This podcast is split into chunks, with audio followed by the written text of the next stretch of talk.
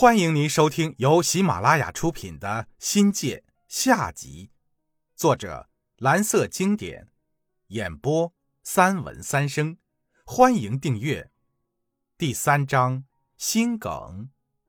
小弟说呀，春节过后租房的价钱会慢慢回落的，我们也期待着能找到一个更便宜的房子。没事时，我还是习惯在附近走走，看看。有没有房子要出租？比之三年前，有些地方正在建公租房，广告中还出现了“房改房”的新名词。我心想，这时候的房源应该比几年前要多一些吧？希望能很快解决我们的租房问题。一九九九年是我在贵中的第六个年头，继幺幺五班、幺三六班之后。又当起了幺九二班的班主任，没有想到，在六年的时间里，我就有了三任班主任的经历。过完年开学，报名注册，新教材培训，女儿读书，一堆的事儿，让我疲于应付。夫人和我一样忙，但我也还得抽出时间顾及找房的事儿。眼看着灌阳没有了住处，桂林又租不到房子。心里那个急呀！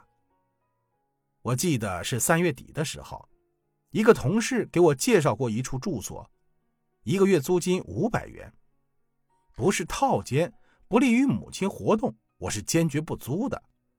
但是房租还是在涨，这是我始料不及的事儿。到了四月底，我发现周边的一个两房一厅的房子已经涨到了八百元，还没有房源。有个房子出租的消息，马上被一群民工抢了。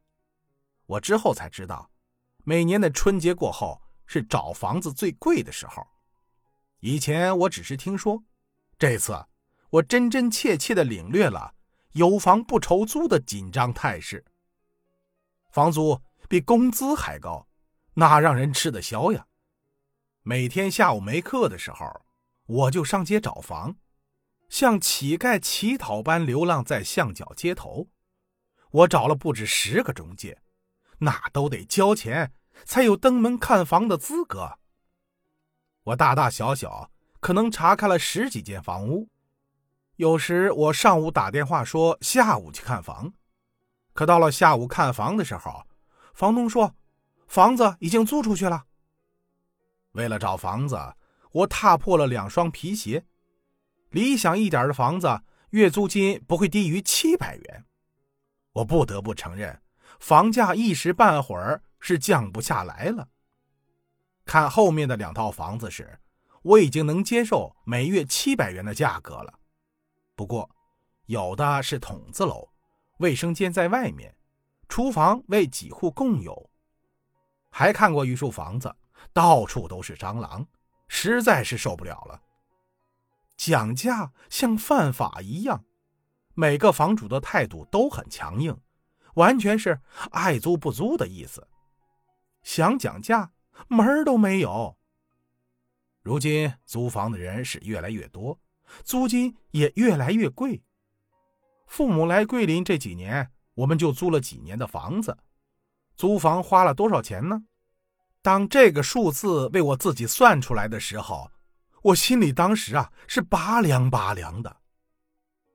五年的租房坎坷路呀，来来去去换了六个住处，一路颠沛流离。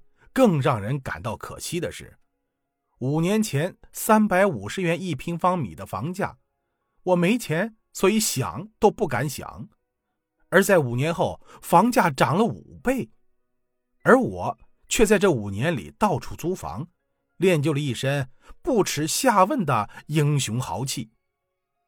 我还记得有一次，给一个房东打电话谈租房的事儿，自己只是随便提了句：“能不能便宜点呀？”对方马上生气了，话筒里一句：“那你再考虑考虑吧。”就把电话挂了。现在真是卖房市场，连讲价都犯法，真让人尴尬的受窘。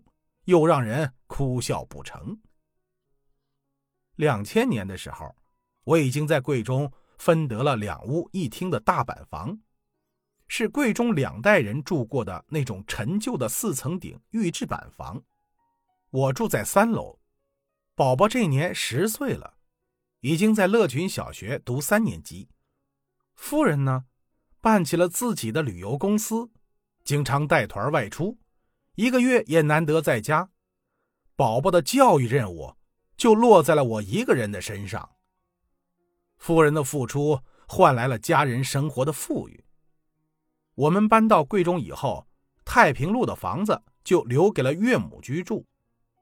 这时，岳母已经提前退休几年了，为的是空出工厂的位置，让老三顶缺。岳父过世后不久，小舅子勇勇考上了广西艺术学院舞蹈系，夫人就把丈母娘接到了桂林，安排在。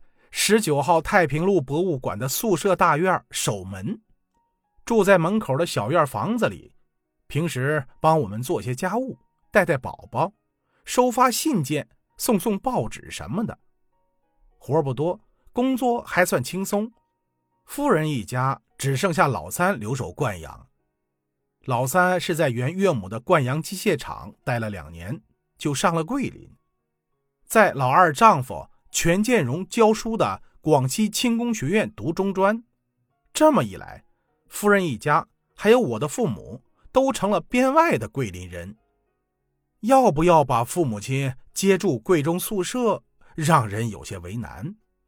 从忠孝的角度考虑，理所当然的应该把年老多病的父母安顿在身边，相互有个照应，也尽了做儿子的本分。父母呢？当然希望跟我们生活在一起。就当时的情况而言，父母亲在桂林算是没有安身之处的，他们也没打算再回灌阳生活。他们心里很苦，口头上不说，但我心里清楚，只恨自己不争气，没出息呀，没钱给母亲买房子。我心里的那种愧疚与悲伤，外人是无法理解和体会的。生命里有很多的无奈和惋惜，得给人带来怎样的愁苦和伤感，只有自己知道。把父母接过来一起生活呢？这种拷问是很戳人心的。实话实说，当时想的更多的是母亲锻炼康复的空间问题，其他都是次要的。贵中的房子小，展不开手脚。又住在三楼，母亲根本还没有康复到能上下爬楼梯的地步，而且厕所的台阶很高，母亲撑着拐棍是蹲不上去的。最主要的原因，还是心里有暗影，灵魂深处有一个黑洞在作怪。说白了，就是怕父母来了，给夫人和宝宝的生活学习带来诸多的不便，心里想着。宝宝长大了，学文化、练钢琴，需要一个独立的空间。基于种种考虑，还是决定帮母亲在外面租房子。这次多亏了中介公司帮忙，给我们在卢迪路居民小区找到了一个标准的两房一厅。交了那么多的中介费，只有这一次才顶用。房租很便宜，一个月三百五十元。